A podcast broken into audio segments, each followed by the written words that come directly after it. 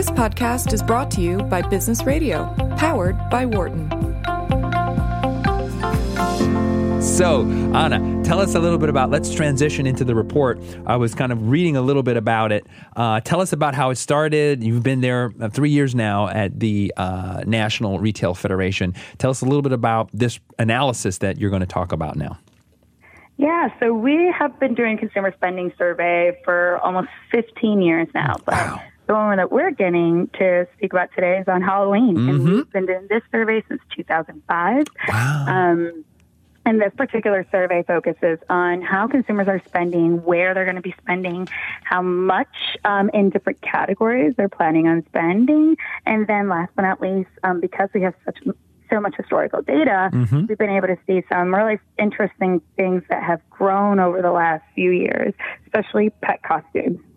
Interesting pet costumes. Okay, what's going on there? Is there some weird psychology I'm unaware of? What's what's happening there? Well, no. So, you know, pet costumes, the spending on it has grown um, ginormously since 2010.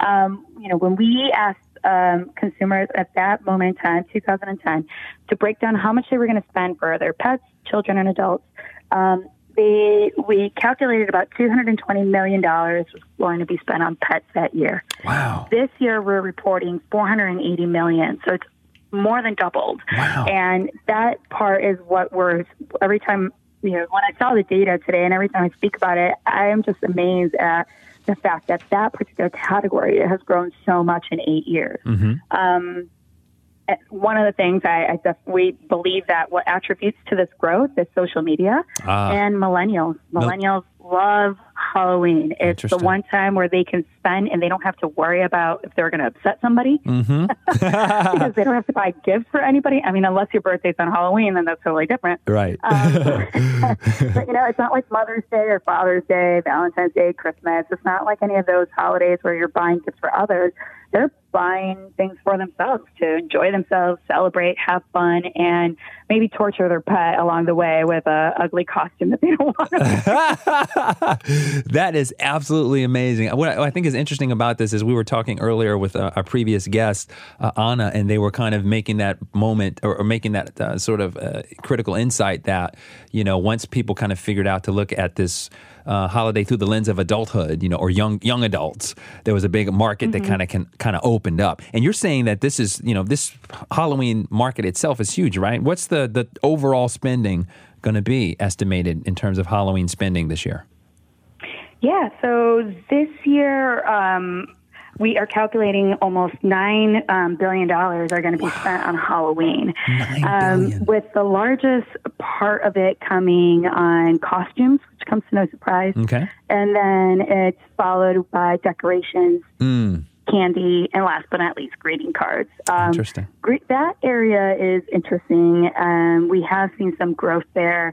The reason why we actually asked the greeting card question is that um, people tend to give um, a, a Halloween gift. It's, that sounds funny, even though I said a little bit ago that people don't really give gifts, but some people do. Mhm. um, or they send loved ones greeting cards. So mostly senior citizens, we see them buying greeting cards and sending cards to their grandkids or their children, wishing them a happy Halloween. And it's Mhm. just a nice way to connect with them instead of doing a FaceTime or something like that. Interesting. I'm actually looking at the data here from uh, part of the report, uh, Ana, and I'm looking at uh, it sort of there was a spike in, from 2009 to 2012 upward trajectory, and it kind of flattened out in spending. This is Halloween spending in billions, flattened out from 2012 to 2015. And then it's kind of going up again. Do you have a, an explanation as to why it kind of plateaued out a little bit between 2012 to 2015? Hallow- uh, Halloween spending? Yeah, so um, you know, from it really didn't for us to get out of the recession. It took us a while, right? Um, And so we 2012 was definitely a huge spike, and that's when we saw probably the the uh, signs, some signs that we were almost out of the recession. Mm-hmm. Um, and then there were just some slight changes in the economy in 13 and 14 where we, we saw it kind of even out a bit. But then it started to pick up immediately after 14. So from 14, we had $6.9 billion in spending. 16, oh, sorry, that was 15, sorry. Mhm. Um, but then um, in 16, it came up, it came up to 8.4 billion dollars.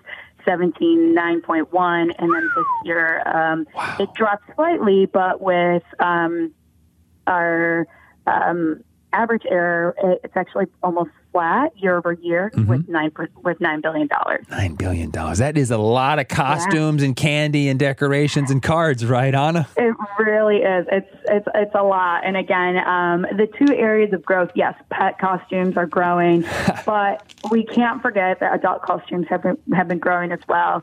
Similar to pet costumes, adult costumes in 2010, we forecast 900 mil, 990 million dollars Wow. are going to be spent that year in adult costumes. This year, we're forecasting 1.6 um, million or billion dollars. So it went from the million figures to the billion finger figures in eight years. Wow. That's absolutely. And I'm looking on, on the and more of the data here, Ana. I'm looking at costumes ranked in terms of Yeah. adults. Talk a little bit about that. Looks like the number one costume uh, chosen by adults is witch. Witch costumes. yeah, it, you know, every year this our, our Halloween costumes change a little bit. Um, there's some that just are very traditional, like the witch costume, just doesn't seem to go away. Probably because it's really easy to do. Um, It's a really easy outfit to make at home. Um, we can't forget that that is one thing that millennials also love to do is do-it-yourself projects.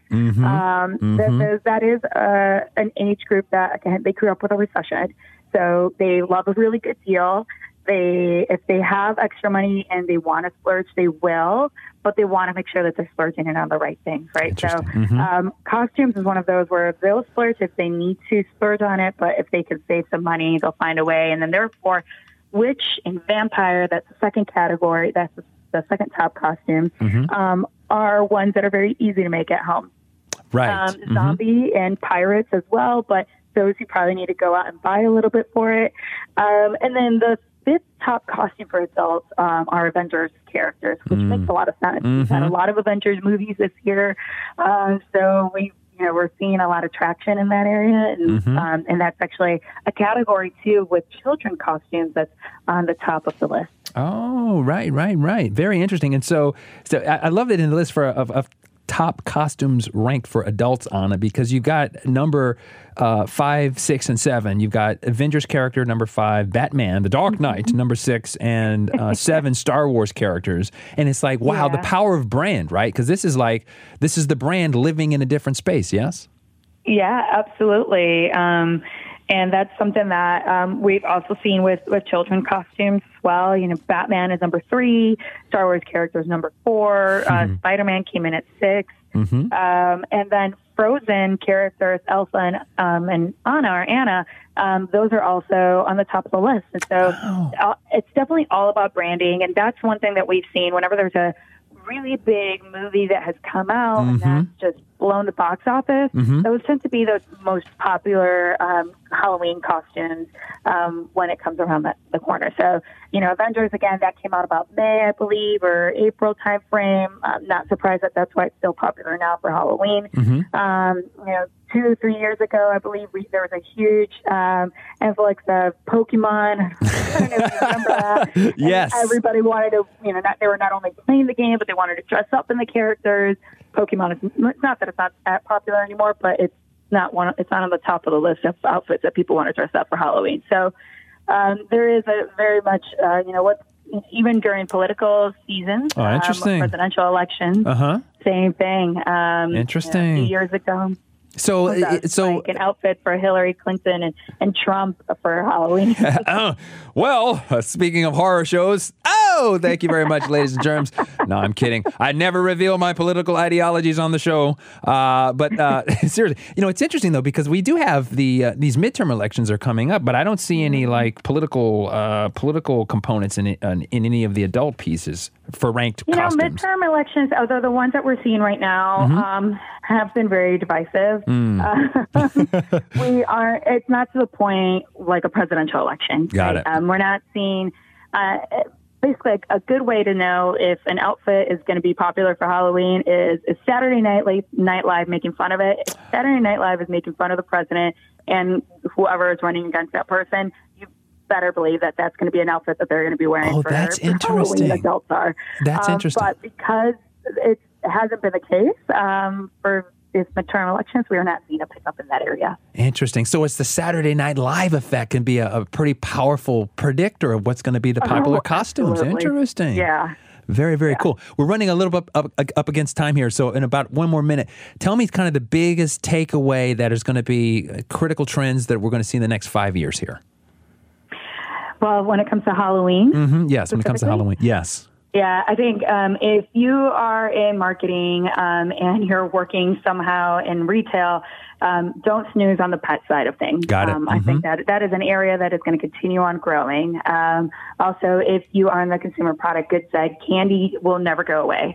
That is, um, you know, you can't have Halloween without candy. So finding innovative ways to be in that space during the Halloween timeframe is super important um, to be able to, to stay relevant to the, your customer and to, you know, snag um, a little bit of those billion dollar marks that we're discussing in our in our forecast. So those two areas are places where people shouldn't sleep on. But um, uh, I think Halloween is still going to be very relevant for this for this consumer, especially as millennials keep on aging and they keep on growing their families. We're going to see a lot more spending coming from them on during, especially during Halloween. Very, very cool stuff. Thank you very much, Ana Serafin Smith, for joining us tonight. Of course, thank you for having me. Excellent. Happy Halloween. Uh, you can learn more about Ana online at nrf.com. For more insight from Business Radio, please visit businessradio.wharton.upenn.edu.